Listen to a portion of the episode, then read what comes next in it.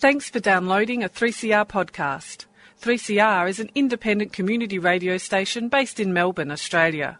We need your financial support to keep going. Go to www.3cr.org.au for more information and to donate online. Now stay tuned for your 3CR podcast. And it's coming up to four o'clock, and it is Joan Bartlett with Tuesday Home Time, and I'll be here until 5.30 this afternoon. Today we hear more from environmentalist Lee Tan.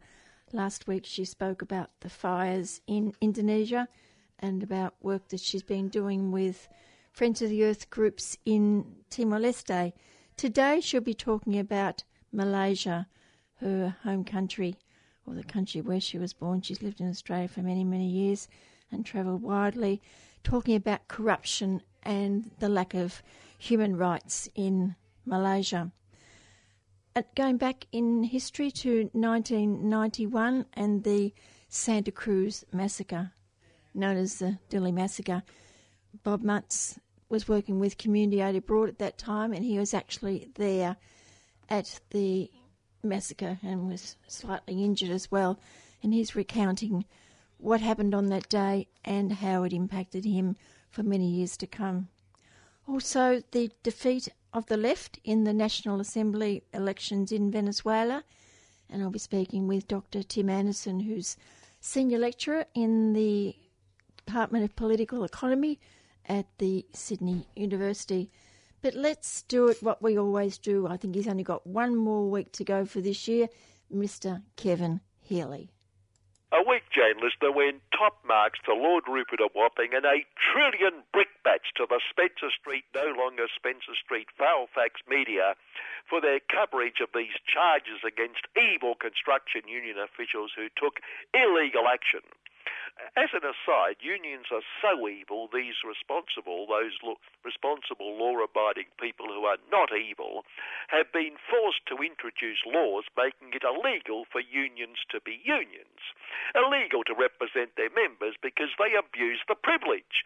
Representing their members shows just how evil they are. So they've been forced to pass laws banning unions from being unions, and when unions have the criminal audacity to be unions, they are obviously illegal and have no respect for the law. So officials, evil officials who took illegal action over a little bit of danger, a few safety problems in their industry, crippling caring employers with outrageous demands that building workers should be able to go to work, and, and caring employers agree with that, but also be able to go home from work uninjured and alive. We also agree with that. Naturally, naturally, caring employer Mike Kane the workers of Boral Evil Unions expressed his concern.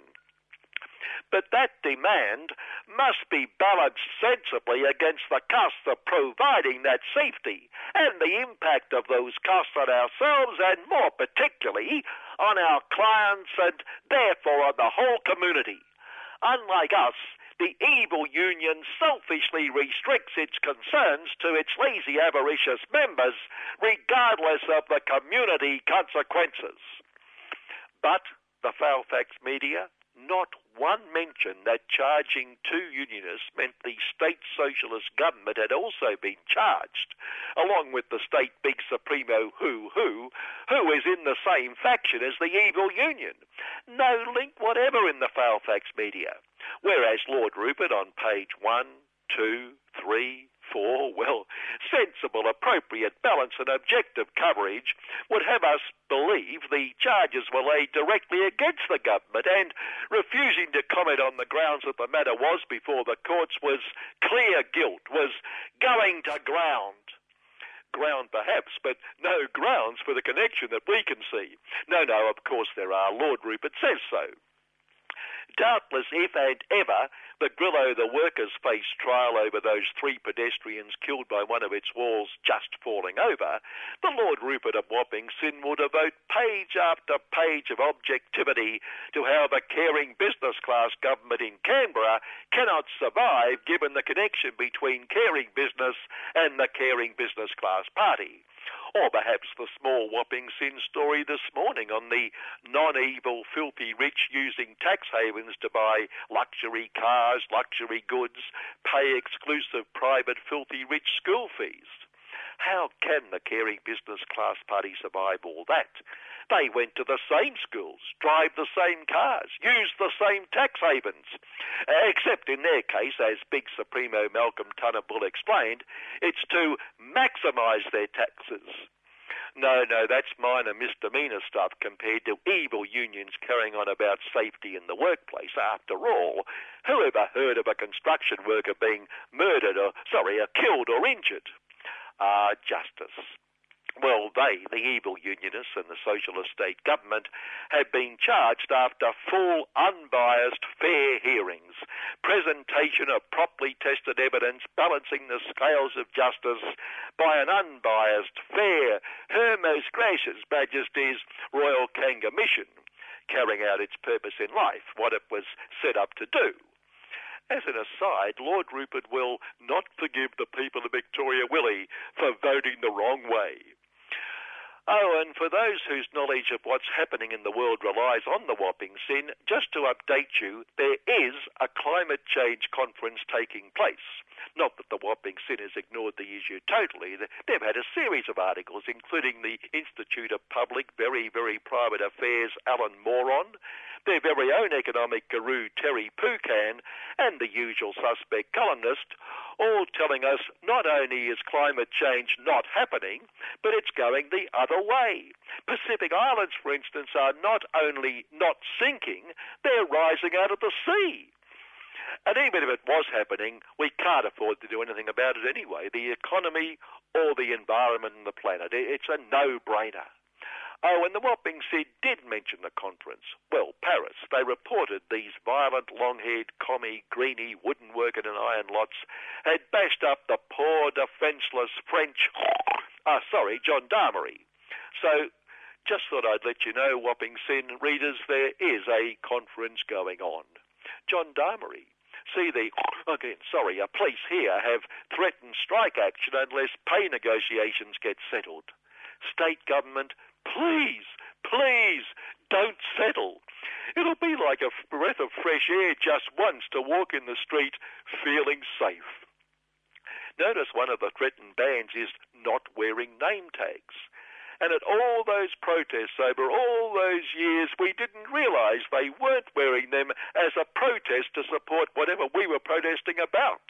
The bashing the proverbial out of bit must have just been to fool their superiors. They were really on side, comrade cops. As economic gurus scuttled them more or less sun announced True Blue Aussie's economy was thriving, leaving the rest of the world for dead, he boasted, the True Blue Aussie Capitalist Review has been busily promoting its Caring Business Class Summit 2016, scheduled for March, with an array of True Blue Aussie's finest. The great corporate leaders of the great corporates proffering their good for all of us expertise, outlining what we need to be good for all of us. I think we all agree, they agreed, that crippling corporate and personal taxes must be abolished, which, after all, would make no difference whatever to what the government collects. It's just a matter of principle that we might have to pay them, and, and they must be replaced by the only fair tax, an increased and broadened goods and services tax, which treats us all as equal, which is as it should be. And it equals a great benefit to all of us. And Frank Lowy than Low looks serious. The government has a responsibility to put up billions to support my little hobbies, like bidding for the World Cup. Yes, they all patted him comfortingly. It must have been awful for you, Frank. Awful, awful. And the aforementioned Boral Workers Big Supremo Mike Kane, the workers sought support. We must smash the evil unions. Smash the evil unions, smash the evil unions, they chorused. That would make us all better off. And change your name when the heat gets too hot. Diane Smite refugees Gander a Broad Spectrum saged, and given Broad Spectrum was transfilled the refugees until very recently as the proverbial hit the fan, good advice. with a bit of luck, they'll forget who you really are. It does raise an interesting point, Coca Killer's David Gone Sky High Profits pondered. Uh, given our common problem is clearly the workers, is there a way we could operate without them? It would eradicate a lot of problems. Good point, David, but would that mean, uh, good God, would that mean we'd have to, oh dear, uh, would we have to do the work? Oh, no, no, the poor dears gasped. Uh, yes, that does raise a difficulty. We'll have to think it through a little more. There must be an answer. Look, look, let's put it on the agenda for March and we'll all give it some thought. Isn't it heartwarming to hear these great true blue Aussies who contribute so much to all of us, selflessly devoting their time to the common good? And won't that conference make a huge contribution to national thought and welfare? Uh, welfare, yes, that's something else we must get rid of. It's a national disgrace. All that money that could be supporting us, supporting those inferior bludging people who, who just take, take, take. They never stop thinking for all of us. This outrageous cyber attack on the Weather Bureau, whose daily prognostications are apparently top secret, reminds me the US of the UN of the US of the world complained bitterly that evil China was still spying on it, uh, leaving us to ponder, of course, how did they find out? How do they know? Tough one. The peace-loving, non-violent US of and Her Most Gracious Majesty's home country have been forced to practice a little bit of violence in order to keep the Middle East terrorists under control. The US Secretary for Offensive Train Killing Ashes to Ashes praised the train killing brilliance, expertise of the brave young US men and women in uniform to bring peace where there is violence. The cream of US of train killer youth will sort out the place in no time. And we can take his word for it because, well, we've only got to look at Vietnam, Iraq, Afghanistan, Libya, Syria, you name it. Peace follows the US of and its coalition of the killing acolytes wherever they go. Finally, the anti-peace evil Russia produced these grainy pictures claiming they proved liberty, freedom, and democracy loving Turkey was trafficking oil for the terrorists, which the US OB dismissed as lies and propaganda.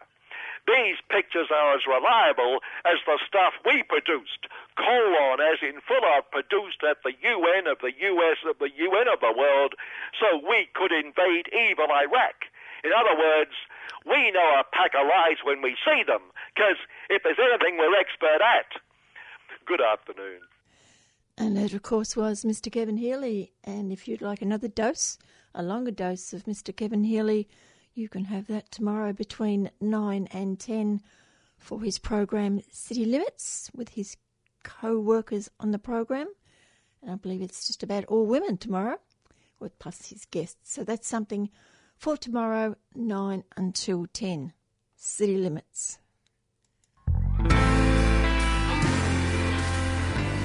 Radio Adelaide, Australia's longest running community radio station, is calling upon supporters to speak out before it's too late.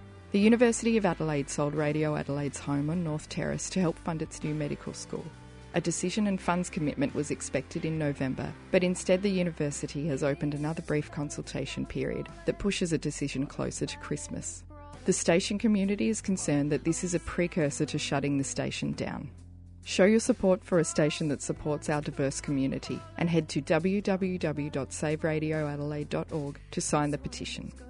3CR in solidarity with Radio Adelaide. Here's a song for the dreamer late night drunken with a bruise the busted flat. Get the lowdown on the know how, the food know how. Victorian households are throwing away over $2,000 a year in wasted food. That's just not smart. You can be smarter than the average Victorian by joining Food Know How and learn simple steps to reduce your food waste, save money, and protect the environment. This program is free to residents of Yarra, Moreland, Darebin, Maribyrnong or Whittlesea. Visit foodknowhow.org.au. Funding for the project provided by Victorian Government's Metropolitan Local Government Waste and Resource Recovery Fund. The Food Know How program is a 3CR supporter. On the program last week, environmentalist Lee Tan spoke about the disastrous fires in Indonesia and also work she's involved with in Timor Leste. Today we continue with Malaysia, her country of birth. When she spoke about Timor Leste, she mentioned that people were frightened to speak up against corruption and bad government. I put it to her that in Malaysia, that's not necessarily the case, and people pay the price.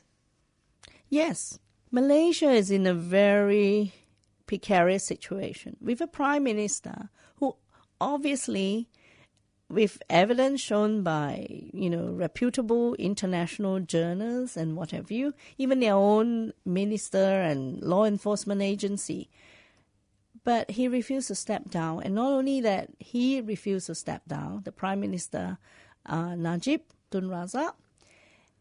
He went after whistleblowers. He sacked the chief prosecutor, who was a day away from issuing him an arrest warrant. And that's very serious. Lately, the chief prosecutor who was murdered, his brothers just issued an, uh, a statutory declaration explaining why he's very sure his brother was murdered because his name was in the charge sheet against the prime minister and he was a day away from issuing it and that he called him up the brother charles lives in the usa the day before he disappeared you know there's been evidence like that we cannot depend on the malaysian court to come up with a fair judgment but there's been evidence everywhere that first he took huge amount of money from the National Sovereign Fund, 1MDB. Secondly, you know, to cover up, he sacked his uh, ministers and even his deputies, whoever dared to challenge him or, you know, demand for him to step down or, or to try to charge him. It's very difficult for the country. That's because there's so much corruption, like you were saying, when these Timor mm. people are, are frightened. But people have come out in Malaysia. They are willing to push this forward, and they're paying the price. That's right, precisely. And um, I'm not sure how long this will continue before the Prime Minister steps down. He will not step down because he's got too many skeletons in the closet. At the moment he stepped down, basically the skeleton will start falling out. So he's going to fight until the end, I say. And then it depends on how strong the movement is in Malaysia. And then if he stepped down, who is going to take his place is a huge question.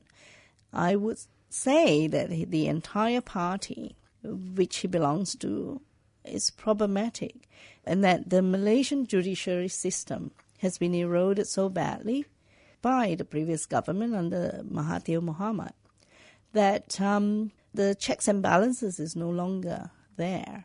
Well, it's virtually a one party state, isn't it? Absolutely. the country hasn't had any change of government since independence. I mean, that's really ridiculous. Yeah. And where does the Bersih movement fit into this? Yes, that's the civil society movement that's trying to change things. Obviously, there's been enough informed people in the Malaysian society, which is a blessing wanting to see change. And these are very courageous people who dare to challenge the system through nonviolent direct action by mobilizing ordinary citizens. But as you may know, Malaysia is a multicultural country but dominated by the Muslim Malay. The Bersih movement is strong amongst the non Muslim Malay. It needs kind of stronger support or uh, recognition from the Muslim Malay. But at the same time, when I've spoken with some Muslim Malay, they say they totally support it. But because they do depend on government subsidy or support for their economic activities or businesses or whatever, they tended to lay low and try and do it through the ballot box. Yeah, and then the ballot box itself is a problem because when I, I understand from reading and from talking to pe- different players in Malaysia that the government actually pay foreign workers to become temporarily citizen at voting time. to kind of increase the vote for the ruling party. And that makes it very difficult for change when you have this kind of election rigging happening. And the government is willing to use Sedition Act against people? Absolutely. I mean, uh, I think most people in Australia in the progressive movement would have heard that a cartoonist, Zunar, who's been very courageous in you know, expressing his, his view of the government through cartoons. He's been charged under the Sedition Act, although he's got a lot of international recognition for his uh, for his courage and for his work. In he's fearing for his freedom. He's not sure when he's going to be thrown into jail. Yeah. And the leader of the Socialist Party in Malaysia is also facing a number of years in jail under the Sedition Act? Yes, indeed. In fact, the Sedition Act was uh, used against him earlier than the cartoonist because he's uh, an easy target, uh, you know, coming from a minority party with very limited exposure, unlike the cartoonists. Yeah. And the environmental situation in Malaysia? Well, as we all have heard in Australia, the Lynas Corporation and its uh, rare earth processing plant, nothing has changed except that the, the plant is running at a hefty economic loss to the company or financial loss, but it is unfortunately propped up by the Japanese, who is using it to undermine the monopoly by the Chinese, who has been the biggest supplier of rare earth. And China and Japan it's been having a fair bit of um, diplomatic tension over territories and islands or whatever that they both trying to claim. So they're using, you know, China's using rare earth uh, control, and then Japan's trying to secure the strategic matter supply, and because of that, they are propping up the Lynas Corporation. And what's on the plate for you in the coming um, I'm actually returning to Timor next week. Yes, I'm continuing to work with uh, Friends of the Earth Timor Leste to f- acquit a Finnish funded project where we were producing biomass briquettes to try and reduce the use of firewood, where we were trialing the wetland, constructed wetland uh, wastewater treatment system in four different areas in Timor and where we were meant to be do, putting solar power, uh, energy generation. But the the last one we are postponing it for now because they haven't yet got a grid fed system, and any other system will be too technical for local people to maintain in a sustainable manner. So we're going to try and put that on hold, or look for other options that still uses solar power, but perhaps not depending on the battery or regulator or something that will break down and are expensive to replace. Do you work in with the Alternative Technology Association? Uh, yeah, I'm aware of that, and uh, they have been working a lot in Timor. We haven't linked up with them formally yet on that, mainly because I'm trying to build local institution because none of us going to stay there forever, including alternative technology. Yeah, and they're great people. So I'm trying to look at the local institution, see if they can learn something or do something without any extensive external support in ways that they can uh, remain self sufficient. So you, I do acknowledge the work of uh, ATA. And that is Lee Tan talking about the last little bit was about East Timor. She's worked in many countries in the area PNG, Indonesia, Malaysia, Timor, and also, of course, with ACF and the Friends of the Earth here in Australia. And hopefully, in the new year, we'll be hearing more from Lee Tan. Join Friends of the Earth's anti nuclear and clean energy collective for In Terra, a fun and creative way to contribute to a future that is renewable, not radioactive. In Terra is an art auction featuring beautiful artworks from local and national artists. The majority of funds raised will support the Australian Nuclear Free Alliance, which brings together Aboriginal and civil society groups working toward a nuclear free future and to leave uranium in the ground. So come along to Hogan Gallery, 310 Smith Street, Collingwood on Wednesday, 9th of December. Artworks on view from 5pm, auction starts at 7. For more information, email ace at foe.org.au. Friends of the Earth are a 3CR supporter.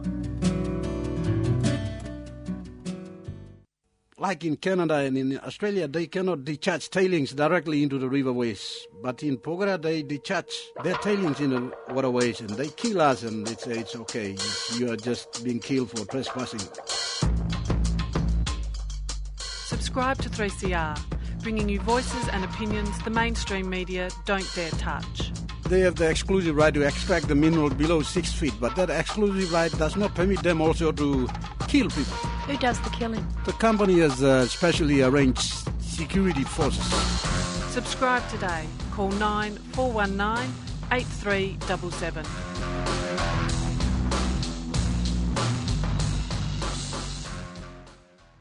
The Santa Cruz Massacre, also known as the Dili Massacre, was the shooting of at least 250 East Timorese pro independence demonstrators in the capital Dili on the 12th of November 1991 during the Indonesian occupation of East Timor. Melbourne activist Bob Muntz was in Dili and witnessed the massacre, being slightly wounded himself. I recorded the following interview with Bob a couple of months ago. An opportunity came to work at Community Aid Abroad as a program officer, managing uh, the Community Aid Abroad programs in uh, various countries.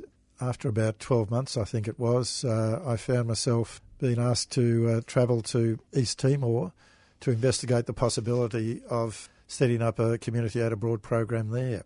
I was under a little bit of pressure to do that in a hurry. Normally, you, you could take your time about uh, working out whether it was a good idea to set up a program. You'd visit there and uh, at an appropriate time and uh, write a report and get discussed. You'd see how you go. But uh, my boss was quite keen that I go at a particular time as soon as possible because he was having an argument with another arm of Community Aid Abroad that wanted to accept an AusAid program in East Timor and he thought that that wasn't an appropriate thing to do when the uh, place was under uh, military occupation by the uh, Indonesian armed forces and there were massive human rights abuses taking place all the time if you took part in a large AusAid program, you had no choice but to work through the Indonesian government, which implied endorsement of what they were doing. My boss, to his credit, wasn't very happy with that.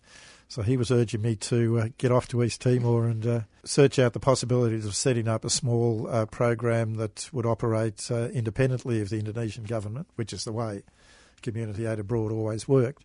By the way, can you uh, get me some good arguments as to why uh, these people shouldn't take up this tender for this uh, AusAid program of some large scale farming or something or another. Yes, I thought I could do that, but it wasn't really the time to do it. In fact, a few days before I was due to leave Australia for that purpose, I received a message that civil war had broken out in uh, one part of East Timor. It turned out that that uh, report was slightly exaggerated, but there was extreme tension in the country, and the reason for that was that Portugal, the former colonising power, had been talking for quite some time about uh, sending a, an investigative mission to East Timor to see what was going on, and this the Timorese desperately wanted.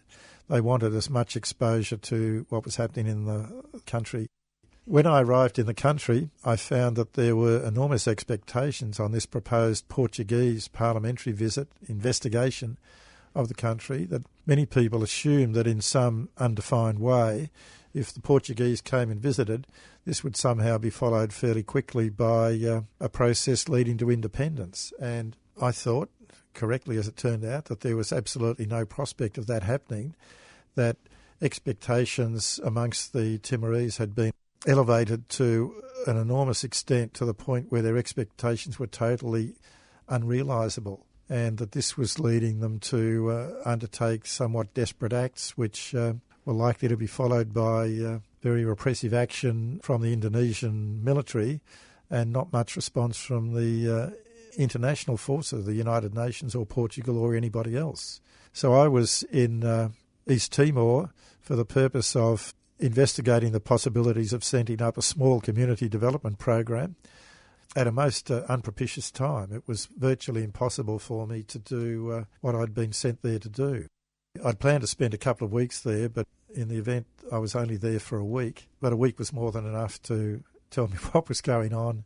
The first few days there, I, I travelled from the north coast to the south coast of uh, East Timor, where this Australian government aid project was planned to take place and just travelling in the bus there with my interpreter, which reminded me of what I'd read and heard about people travelling around Nazi Germany in the Second World War. You were stopped at military checkpoints at every small town or village you went through. That military officers, armed people would come and check the bus out. They'd take a couple of people off and uh, interrogate them, and the bus would move on. And nobody knew what happened to those people who were taken off the bus, but you'd fear for their safety, to put it mildly.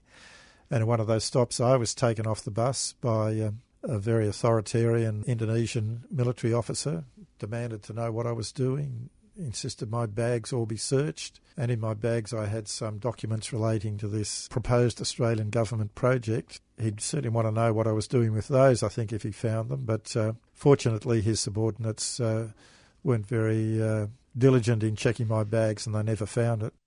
But he went through my uh, address books and notebooks, and I had some uh, telephone numbers for various uh, Fretilin representatives in Indonesia that I'd been given, but I thought I'd carefully disguise them uh, as Australian telephone numbers. And uh, he flipped through that book but didn't uh, ask any questions about it. I didn't know what was going to happen, whether I was going to be arrested or sent back to Dili or deported or, or what. But eventually um, I was allowed back on the bus and proceeded through to uh, my destination. The first point of contact I had was uh, a Catholic priest's uh, house or his uh, the church and the associated living quarters next to it, and uh, I found a, a, priest there who I could have a reasonable conversation with. Half a dozen uh, young men who I was told were there because that was the only place of sanctuary where they could felt even reasonably safe. Had one of the most tense discussions I've ever had in my life, I think, partly about uh, what could be done in the way of setting up a community development program for community aid abroad, but more about the situation in the country, which was so tense that really nothing could be done. There was no freedom to do anything except maybe talk to uh, representatives of the Catholic Church in the confines of the church. You couldn't talk to uh, local people because it wouldn't be safe for them. And the place was crawling with uh, Indonesian uh, military couldn't do much except uh, stay in the hotel the military said we had to stay in for the day and then uh, go back to Dili, the capital. On another day when I was there, I'd run out of uh, people I could find to talk to about uh, my purpose in being there. So I went with another foreigner I met and we went off to the beach a few kilometres out of town and just uh, maybe go for a swim and admire the scenery. And we're sitting there on the beach, isolated from anybody we heard this truck coming around the, the shores of the bay. Turned out to be a military truck, a bunch of soldiers in the back. They stopped 20, 30 metres away from me and my colleague.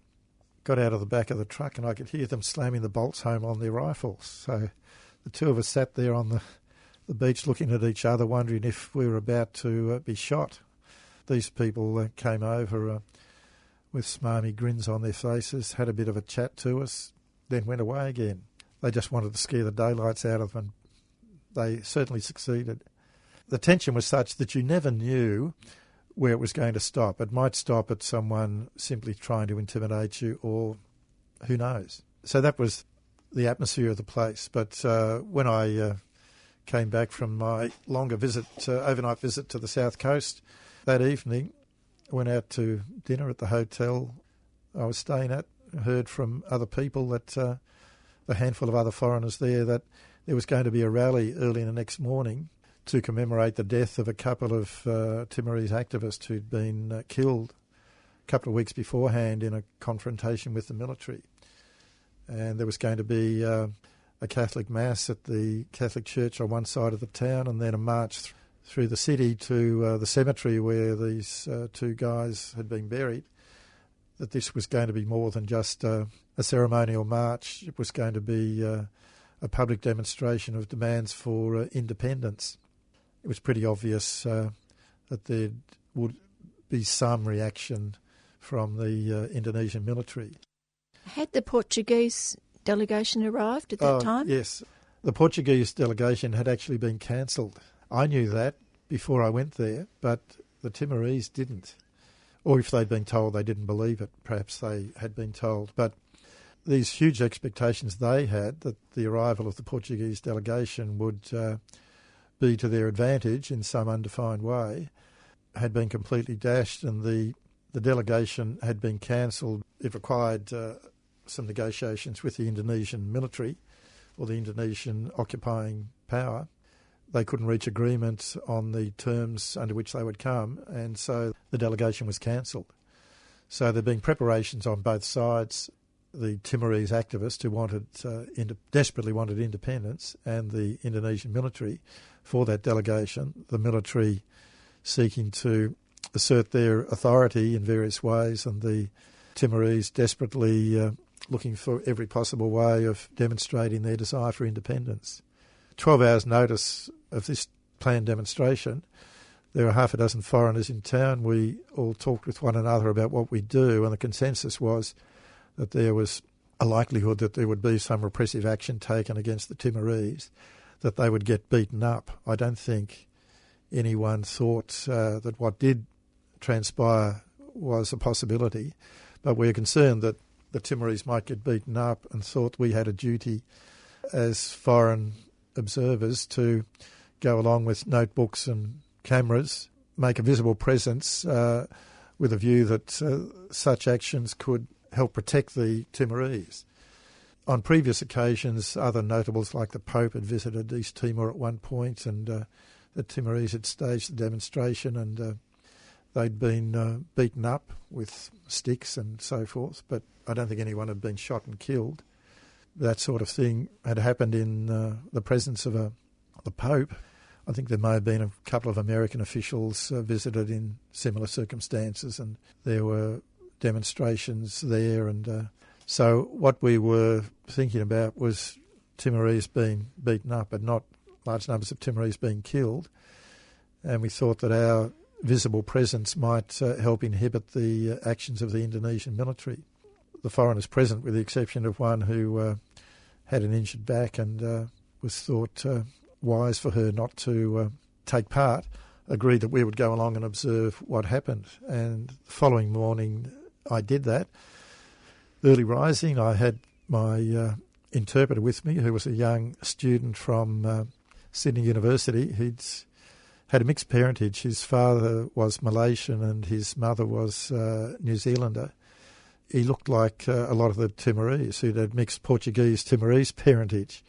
He could mingle with the Timorese fairly easily and appear to be one of them, which proved to his disadvantage eventually. But uh, he couldn't quite play the role that uh, I and other Westerners planned to play. So he went off on his own uh, earlier than me, and uh, I went alone to the uh, the starting points of this demonstration at, at a church. Then followed a rally that went through the streets, and uh, as soon as they left the church, people unrolled these banners that came from nowhere, all talking about independence and Viva Timor Leste and George Bush, George Bush the senior, who was then uh, president of the US. Please intervene. A whole range of uh, slogans which made their intentions absolutely clear, and they're also banners uh, talking about Fretilin and uh, Falintil, which was the armed wing of Fretilin. It couldn't have possibly been more provocative to the Indonesians.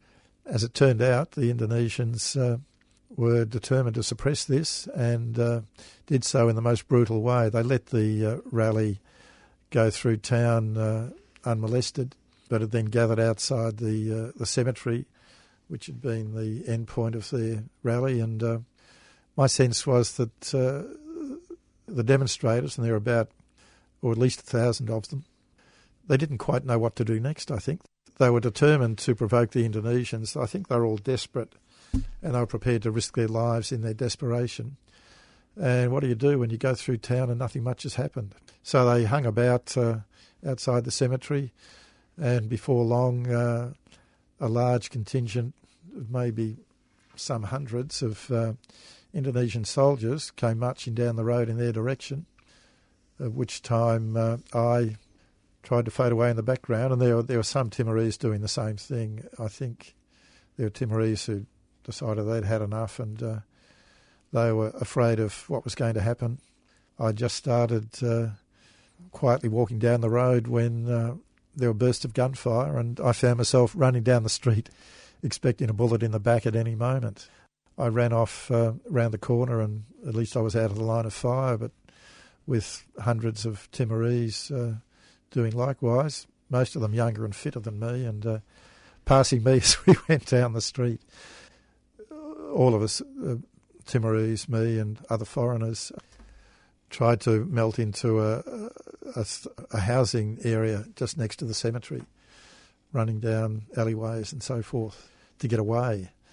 And uh, most of us had uh, managed to do that until after maybe 20 minutes, I was found myself running down a small alleyway and uh, an Indonesian soldier with a rifle slung over his shoulder turned around the corner of the alley about 30 metres in front of me. So I turned around and ran the other way, as did uh, Timorese with me, and uh, ran into a house. And uh, within a few seconds, it seemed there were bursts of gunfire outside the house, and a whole lot of people were screaming, women who owned the house and children. And uh, the front door of the house had been bolted. I'd gone in the back door.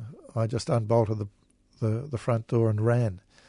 I assumed, correctly or otherwise, that I was uh, liable to be a target if uh, the Indonesian had seen me. I think that was probably would have been the case. Uh, perhaps if he, uh, the soldier concerned, had a chance to stop and think about it, he might have uh, thought, well, it, it, might be more uh, appropriate to shoot the Timorese, but not me. There might be more consequences if he shot me, but that's not what I was thinking at the time.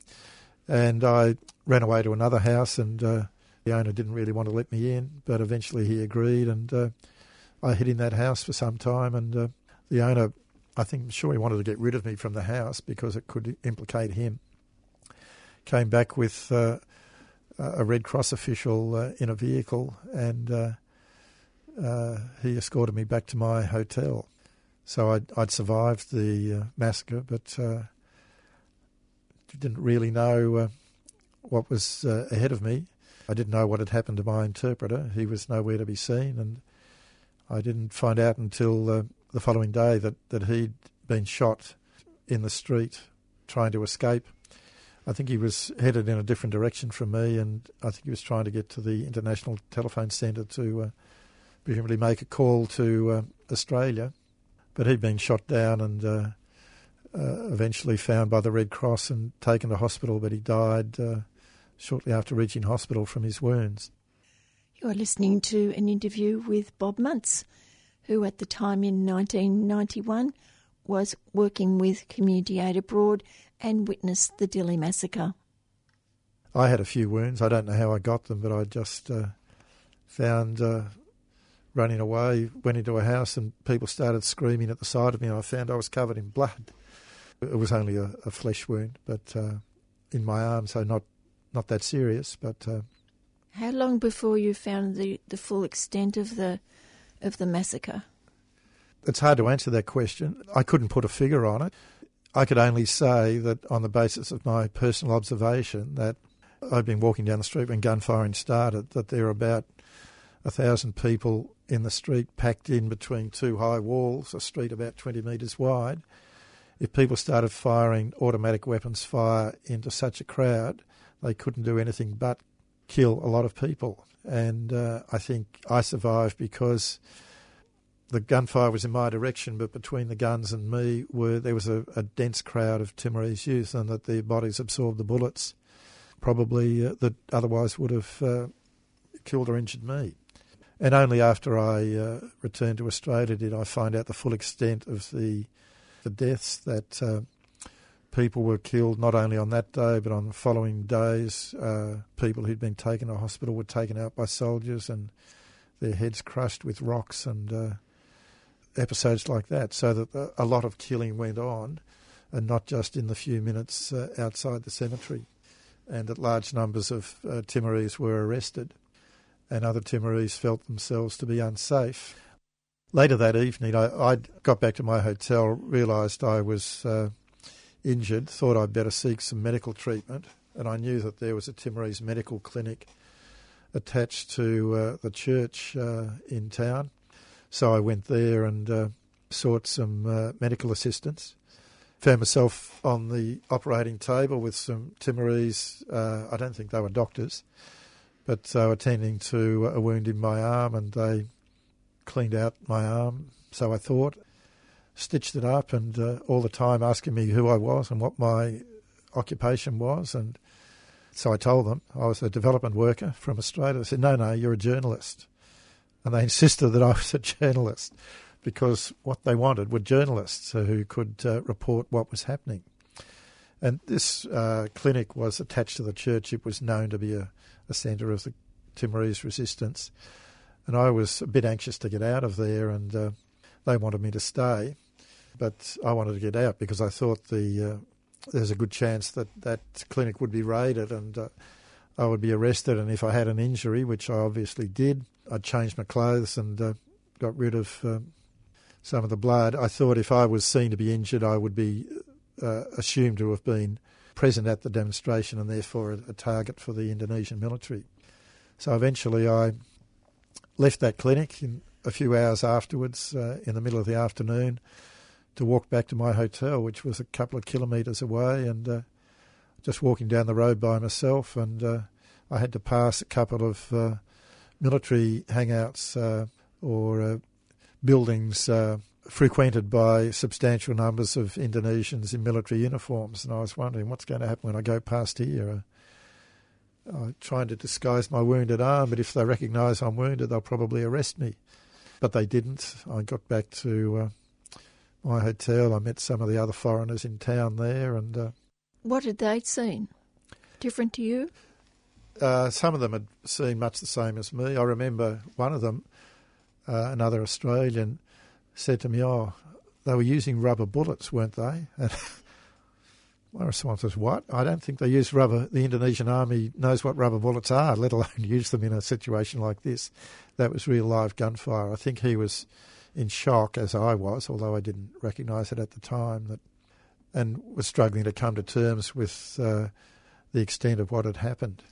But there were a number of uh, foreigners there. Uh, I think there were three Australians, me and a, and a couple of others, and they'd been there because they knew East Timor was in crisis and they were there to do what they could to help.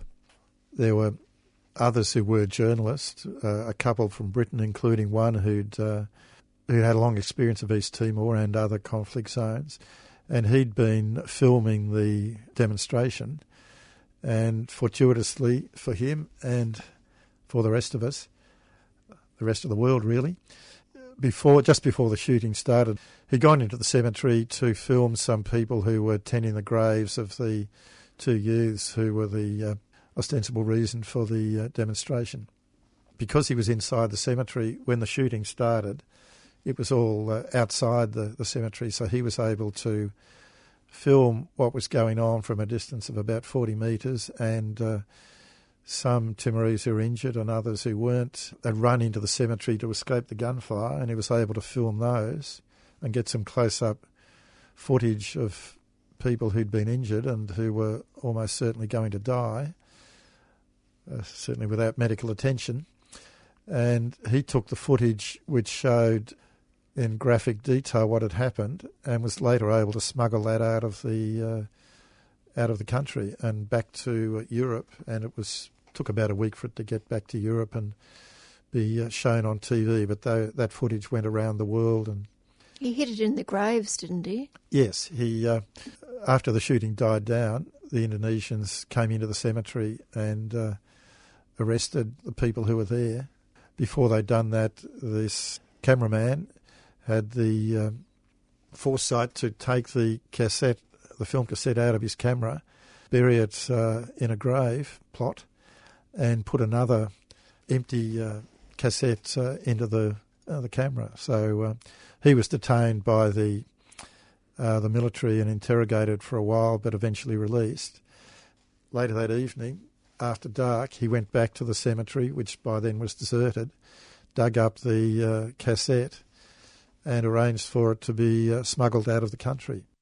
The following day, those of us uh, who, had been witnesses to uh, the events there decided there was nothing more we could do inside the country. It was much more important to get out and uh, tell the world what had happened. But we had trouble getting on, on a plane. We knew there was a plane due to leave Dili that uh, that afternoon, but the uh, Indonesians who staffed the uh, the airline office and the ticketing and so forth refused to give us tickets. We demanded tickets. Uh, well, I didn't personally, but one of the others did. In retrospect, I was clearly in shock and uh, unable to do very much. Uh, but one of the others, uh, the woman who hadn't uh, attended the the rally and so wasn't a direct eyewitness of what had happened, she had the presence of mind to demand seats on the plane that was going to leave. There were plenty of seats available. Through her insistence, there were, I think, uh, four foreigners, uh, including me, uh, managed to uh, get on a plane and get out of uh, get out of East Timor, flying back to uh, Bali.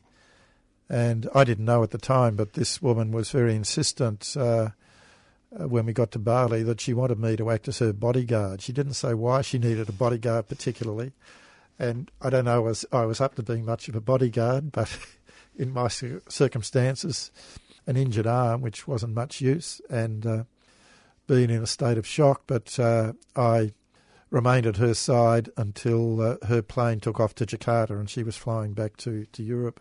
And I didn't find out till uh, I met her a couple of years later that the reason she was so anxious for me to be a bodyguard was that she was smuggling out the uh, the footage of the massacre.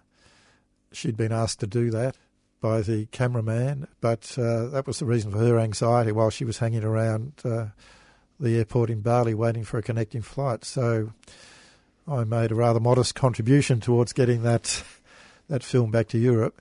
That film, I think, was uh, crucial to the world understanding how severe the or the extent of this massacre. In this case, one picture was worth far more than a thousand words.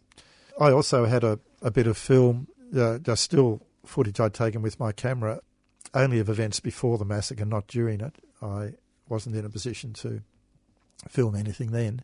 I didn't know. I, I had with me a dodgy camera. It was a community aid abroad camera, and I'd taken it away on a trip some months previously, and it hadn't worked properly. But I was assured it had been repaired adequately and so I'd taken a lot of pictures with it. So I was smuggling that out.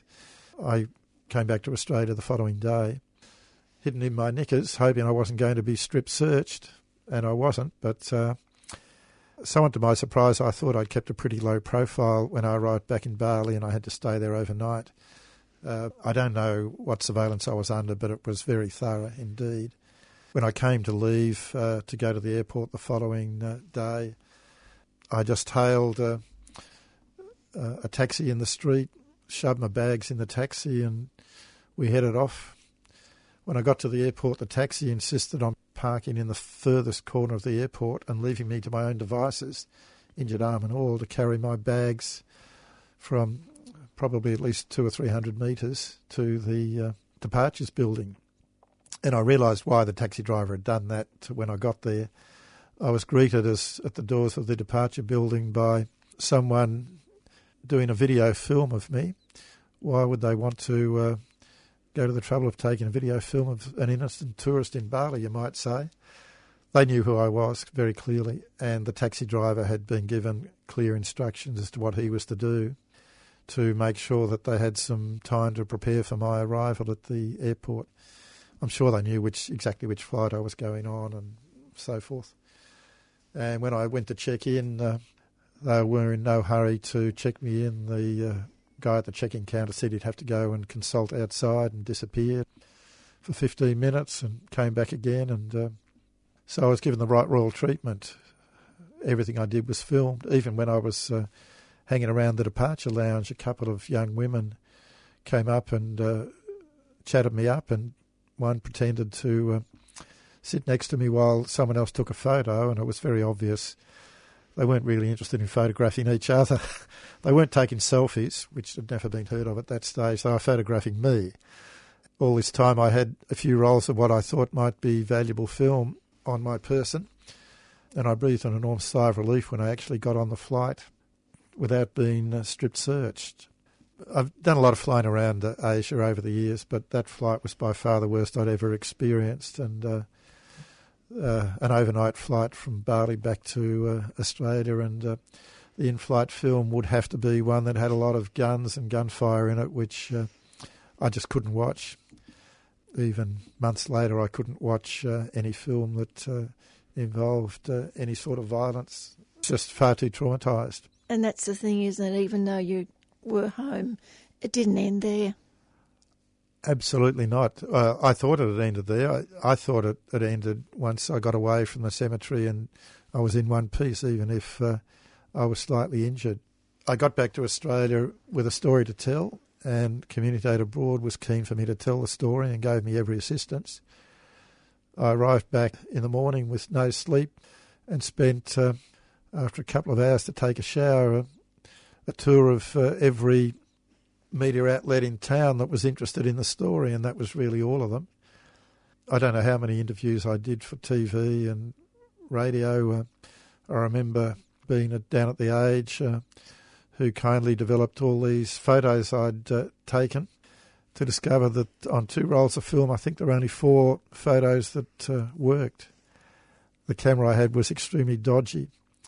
Uh, and the photos I had a couple of them were actually a little, little bit useful. They showed they were photographs of the rally marching through the streets of um, uh, Dili, and a couple taken at the cemetery. I'd climbed up on a wall before the military had arrived and photographing the crowd milling about and displaying their banners and so forth. And I've still got copies of those photos at home. But out of uh, two or three rolls of film, I had four photos which could actually be developed.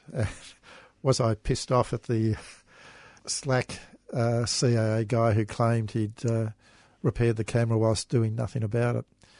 I can remember uh, the age uh, were given the, the film, and, and one of my shots appeared on the age the following day, taken a few minutes before the massacre started, with uh, right across the, the front page with the caption, headline caption, 15 minutes to death.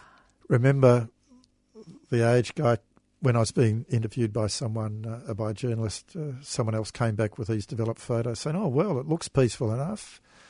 I said, well, of course it was peaceful enough. I've already told you that. but um, being a, a, competent journalist, he wasn't going to take my word for it. He wanted some objective evidence, uh, which I'd given him. In fact, it wasn't entirely peaceful, something I didn't talk about at the time because I was afraid it would be uh, seized upon by the media and distorted and uh, used to uh, the disadvantage of the Timorese. But at one point during the march through the streets, there was a bit of a, a scuffle took place. I, I was 100 and, or 150 metres away, so I didn't see it in detail. But it looked like there was a scuffle and a bit of shouting and yelling and people uh, running about. And when I got to the cemetery, there was a Timorese guy with an injured foot, and he very proudly showed me his injured foot. It seemed probably more serious than the injuries I had, but he was very proud of it. And uh, he'd said he'd been injured by an Indonesian soldier. And I think the scuffle that I'd seen uh, was a scuffle between some Timorese and a couple of soldiers. And that one of the soldiers was quite seriously injured. I don't think fatally, but uh, on the plane on which I left uh, Dili the following day, the plane also contained a number of uh, Indonesian governmental figures and some military. And there was a guy uh, on a stretcher down the back of the plane who I think was the guy who'd been injured in this scuffle. I think he'd probably been stabbed by one of the Timorese.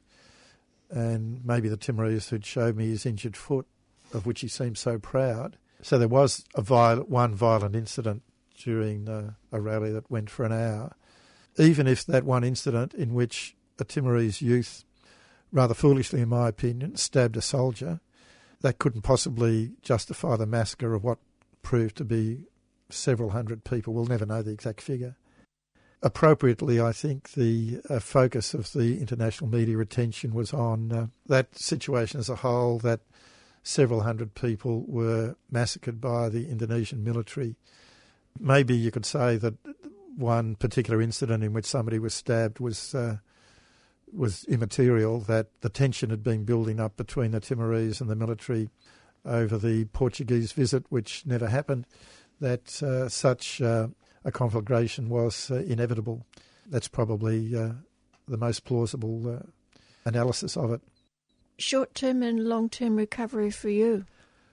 I said uh, I thought I got out unscathed. I hadn't been killed as I expected to be, and I thought, well, I could just go on with life. And I had a, a burning desire to uh, let the world know uh, what had happened there. I was really deeply angry about that. Uh, although curiously, I didn't feel a strong personal antipathy to uh, the Indonesian military. I was more angry at other people who were likely to be close to me. That was one peculiar manifestation of uh, what is now known as post traumatic stress disorder. But I came back to Australia thinking, well, I've survived. I'm a bit tired, I'm a little bit stressed, but uh, I can tell the world what I've seen. And I did that, and I kept on doing that till people got sick of it. I kept on doing it for more for about a month.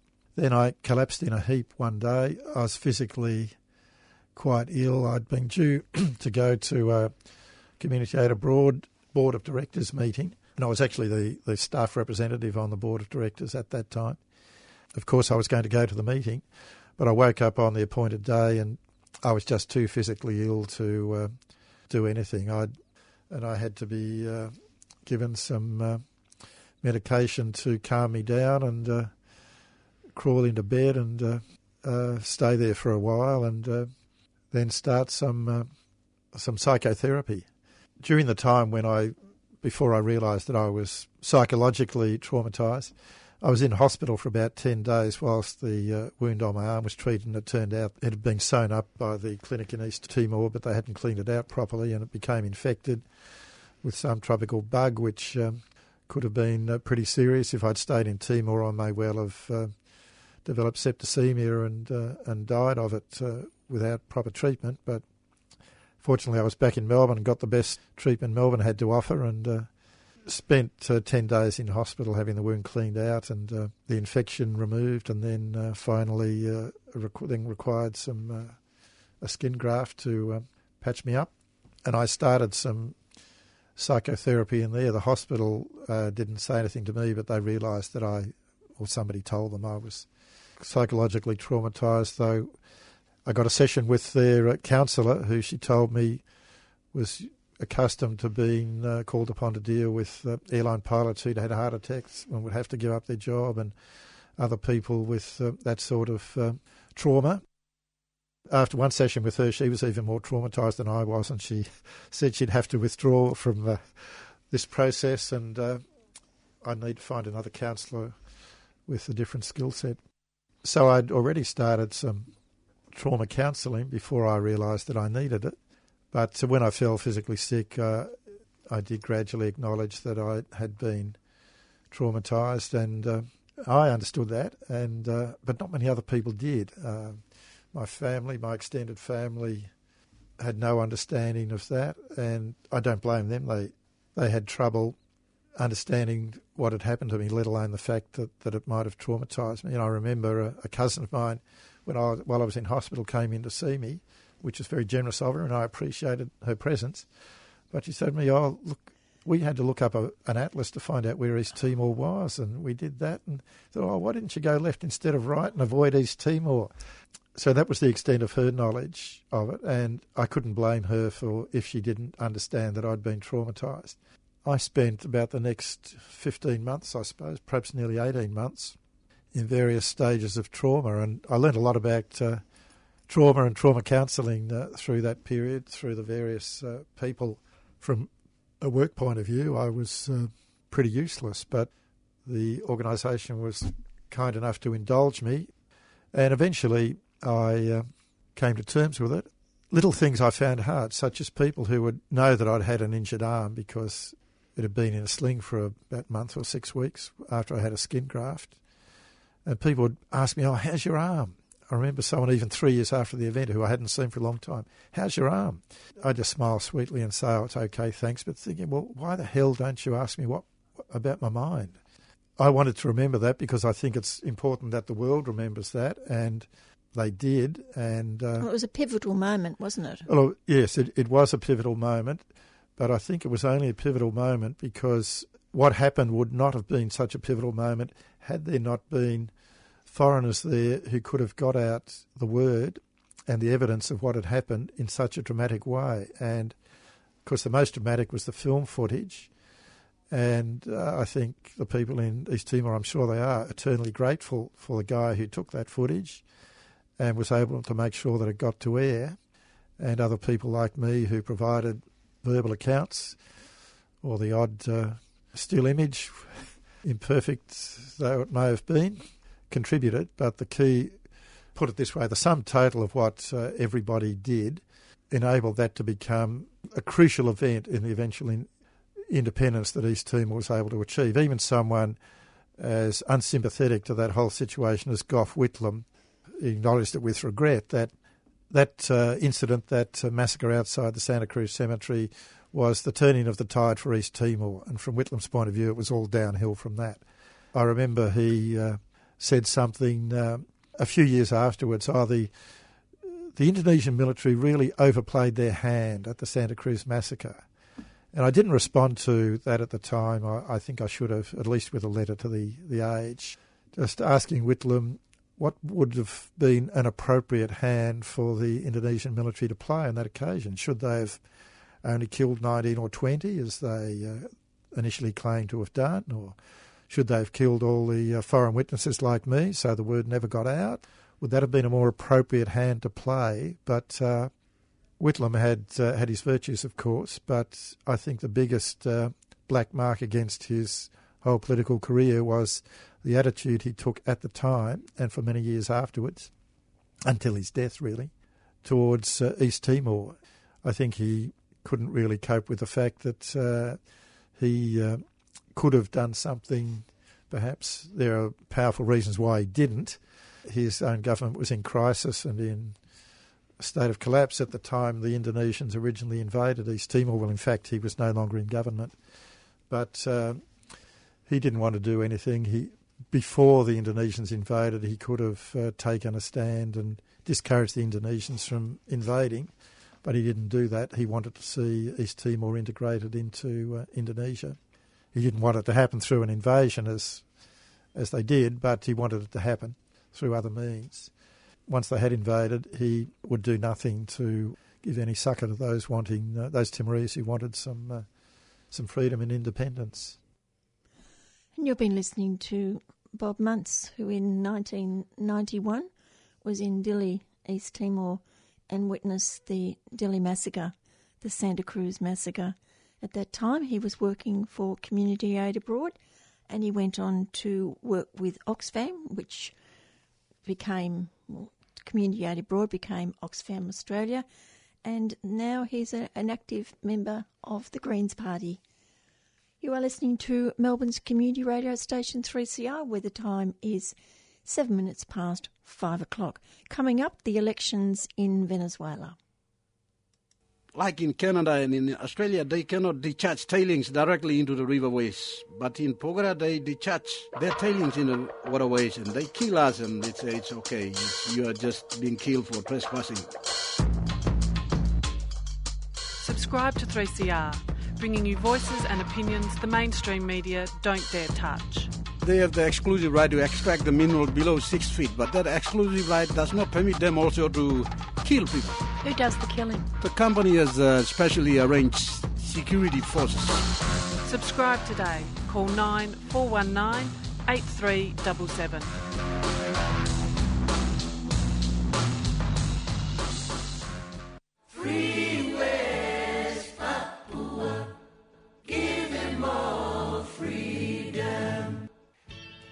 You're all invited to the Sampari Art Exhibition and Sale, organised by the Federal Republic of West Papua Women's Office at the ACU Gallery on Brunswick Street, Fitzroy. The Sampari exhibition will also include a host of exciting events, including poetry, literature, the environment, and film between December 4th and 13th. For more information, go to dfat.federalrepublicofwestpapua.org or call Bronwyn on 0413 988 280. The Federal Republic of West Papua Women's Office is a 3CR supporter.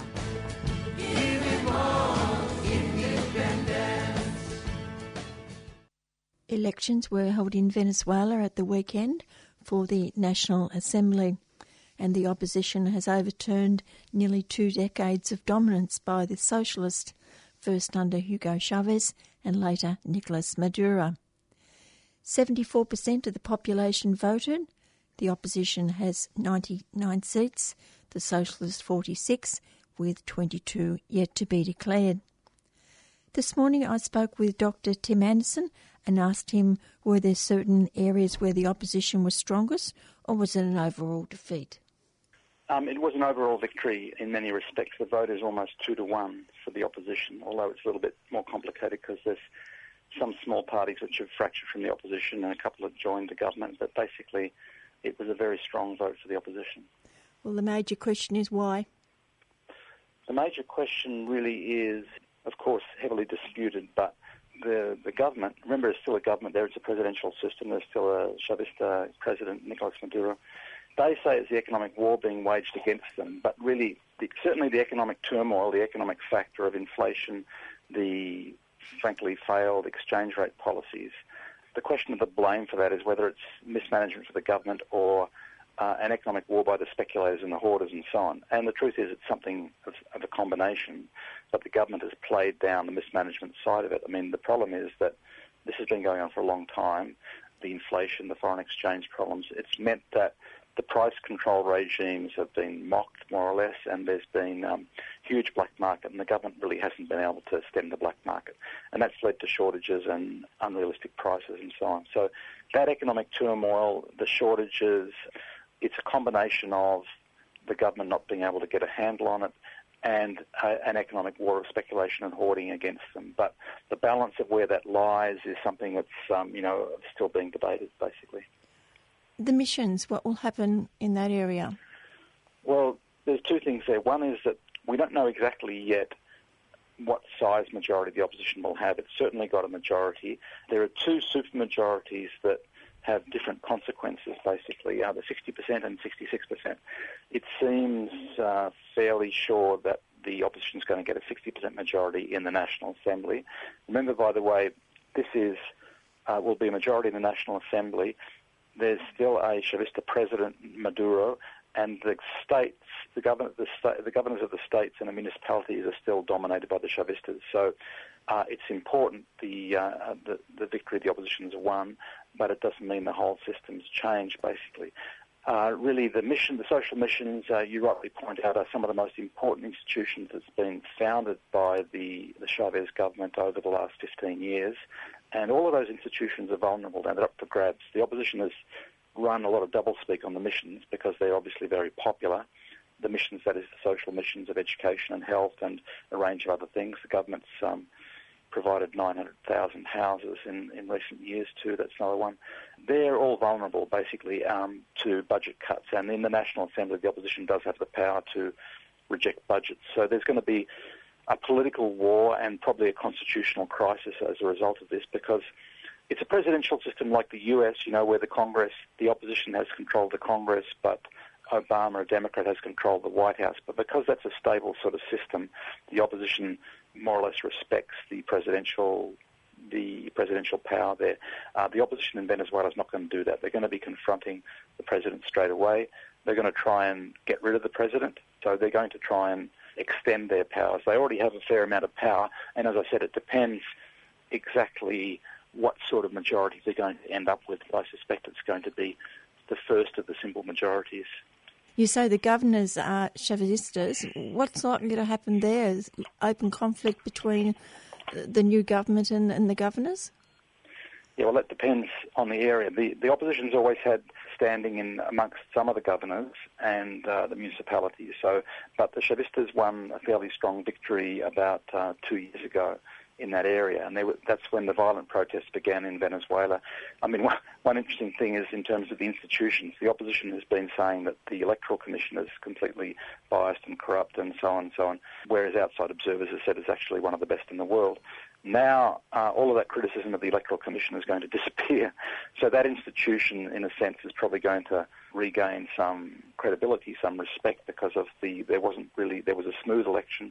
Everyone said that except the results, and the credibility of the Electoral Commission has obviously risen because the opposition is going to not going to not likely to challenge it very much. But all of the other institutions really are going to be contested because the opposition doesn't like the constitution, which was created in '99.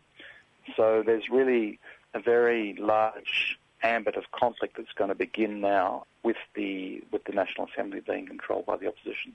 And privatisation of state enterprises? They can't do that directly because it's still a presidential system, as I said. Most of the executive power is with President Nicolas Maduro, as it is with President Obama in the US. But the sort of things they can do, for example, are they can they can block public spending on social programs. They can give an amnesty to one of the opposition leaders who's in jail for being linked to some murders. They can have a, approve or block international treaties. They can approve or block uh, long-term plans. And if they have a first simple majority, they can also censure vice presidents and ministers and not give special power to the president. That's probably not that important. So you can see there is there's a system where they have substantial power, but the president still has substantial power too. And in this case, it's worse than other systems because the distance, political distance between president and the Congress is enormous. It's not in Australia, for example, we've got two major parties which fight and bicker, but more or less their policies are pretty similar. In Venezuela, there's a much bigger distance, and the opposition, the right wing there, has a history of being violent and uh, aiming for coups. So it's not even beyond the bounds of possibility they might try uh, some sort of coup against the president.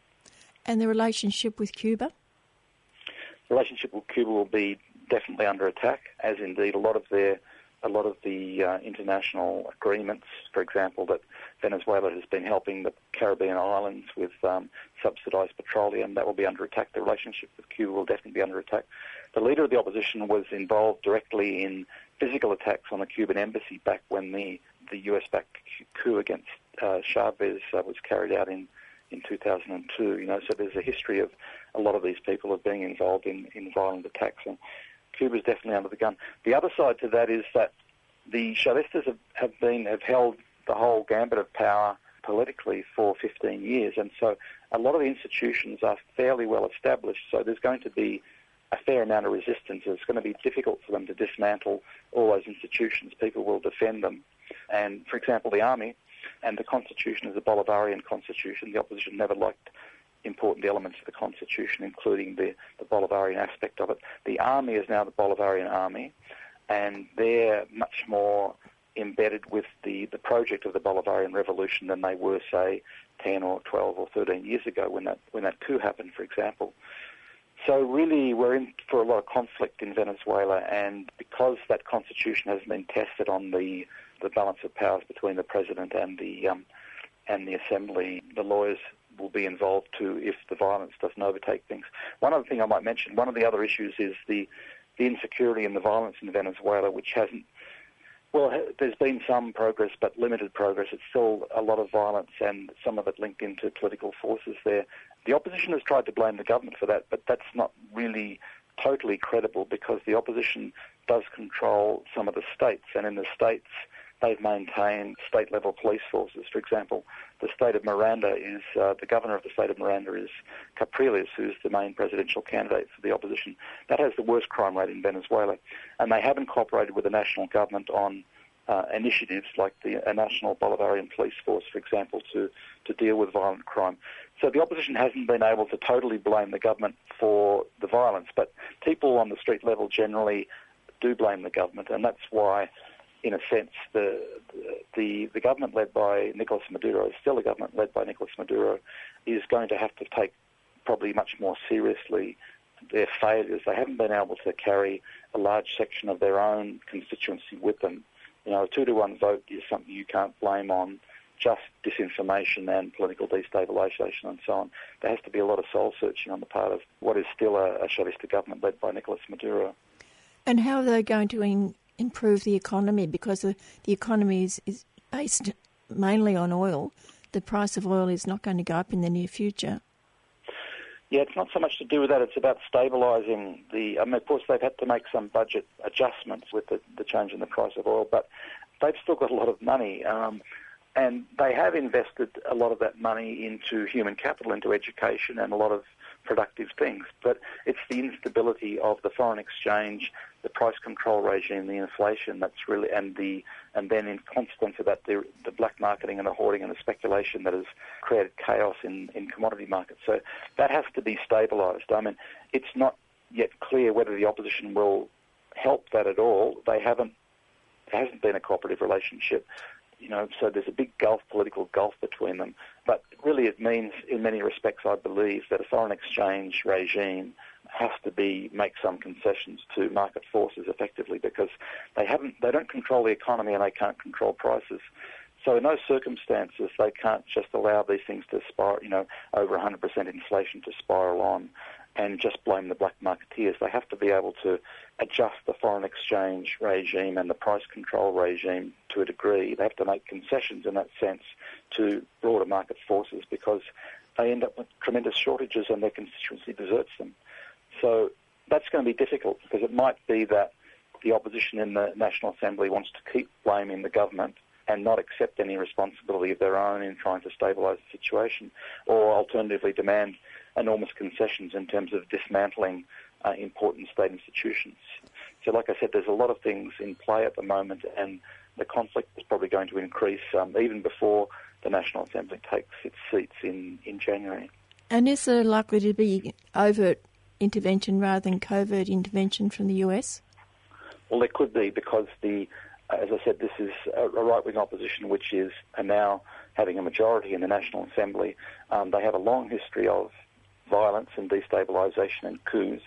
And if their strategy is then we have to get rid of the president, which probably it will be, then I mean that's that's where the constitutional crisis is going to be. And they've used violence many times in the past for their objectives. So it's as if the Congress, uh, a Republican Congress, there's elements of this in the US, of course. The Republican Congress tried to impeach and get rid of the president in the US and used violence for those ends. That, they'll almost certainly try to do it through legal channels, but it's not really clear, you know, whether they're going to be able to succeed there. At the moment, there's an opposition or there's a, a right-wing controlled National Assembly which is now in place until 2020, but there's a Chavistas president, elect, legitimately elected president who's in, in, in office and running the government until 2018. But if there's a referendum, he could go out in April next year. Well, that's right. There's a possibility, because of the Constitution, of a recall referendum. They can't force it themselves through the National Assembly, but they can get a recall referendum. Um, so that's quite likely. They tried it on Chavez in 2003, 2004. They failed. Um, they could try it again. In fact, in the current circumstances, if it happened very quickly, um, I mean, the opinion polls, for example, on the president are 35 to 30 with um, the opposition ahead, slightly ahead, not as much as in the National Assembly. You've got to remember in the presidential system, ordinary people pay a lot more attention to the president than they do to the National Assembly, even though the participation rate in these elections was very high in, in Venezuelan terms, 75%, as you said at the beginning. So Maduro is probably vulnerable at this time. If the process goes on and that, that recall referendum happens, say, well, you, you suggest five months, uh, in a number of months' time, it may be that the, the population starts to attribute more blame to the, the opposition. Who knows? Um, but at the moment, the presidency is vulnerable to. If they had an election now, it's quite plausible. It's quite likely, probably, that Maduro would lose right now. What happens two years or three years down the track is going to be quite different. So they'll be the the the, right wing, the MUD they call them, the, the unified table of the of the opposition are going to look pretty carefully at that, how they're going to manoeuvre to try and force Maduro out of office they have some options there, and um, I don't think they can do it quickly legally. That's where the violent uh, option is uh, the risk. Finally, Tim, cooperation with the neighbouring countries in Latin America. I think that's more stable. I don't think that the the achievements of Chavez in creating, in initiating UNASUR and CELAC, the, the Union of South American Nations and all of the Caribbean and Latin American nations, I don't think the opposition will try to move out of that one. UNASUR was the major observers at these elections, and they gave support to the election system and the election result. So they've maintained their credibility. They've got a lot of right-wing governments in South America in that. And so it seems to me that's a more stable achievement. The ALBA, of course, is another story. The ALBA, the smaller bloc of progressive left countries, which has relied a lot on Venezuela's weight, that's at risk now. But UNASUR and CELAC, I believe that because states like Colombia and Chile have been involved, they've got unanimity on that on that front. I think the role of UNASUR is going to remain there, which will be important because indeed it's been UNASUR which has been a bit of a bulwark against destabilisation and violent destabilisation in a range of countries. Uh, it was in Venezuela for these elections. If there's further destabilisation, unconstitutional change by the uh, the right-wing dominated National Assembly, I think UNASUR will be probably still have an important role there. So I don't think that's as that's as vulnerable because it's got a much stronger and wider base. Finally, personal comments from you, Tim, as a, a great supporter of Chavez and Maduro. Mm. I think um, it, it's very sad in many respects, but to have you have to really sheet home responsibility, a fair amount of responsibility to the government. They tried to adapt to the, the foreign exchange and inflationary and black market situation. They haven't been able to do it, and their approach to it really has got to be seriously reassessed because as much as you, as you might lament this victory by the right wing in Venezuela, you've got to say that uh, it was the responsibility of uh, Chavismo and the, the great the coalition that they, they put together. Uh, they call it the Grand Patriotic um, Pole, you know, coalition. They have to carry the people with them. That's absolutely fundamental, and they have to. They should have been building on that. That had to be their priority, and they they've stuck with some policies which haven't been able to get them out of the mire of this economic war that as they characterise it, and uh, they really have to do a, a serious. It's very sad because as uh, a number of commentators have said, like Steve Ellner, for example, in, in Venezuela, it's made a huge difference to people's lives. Millions of people have been pulled out of poverty.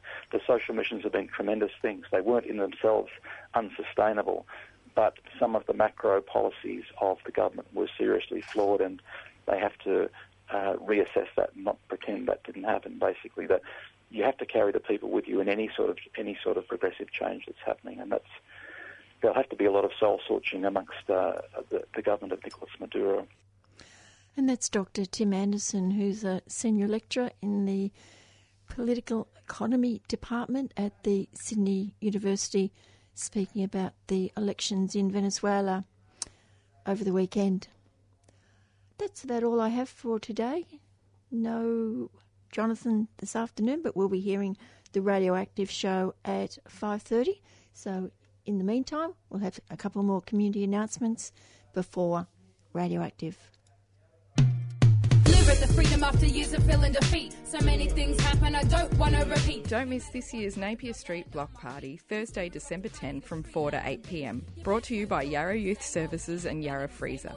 Featuring local bands, rappers, dancers, Indigenous food demonstrations, Ethiopian and Italian food stalls, free halal barbecue, and market stalls. Come down to Atherton Gardens Reserve, 125 Napier Street, Fitzroy. All ages welcome. Yarra Youth Services is a 3CR supporter.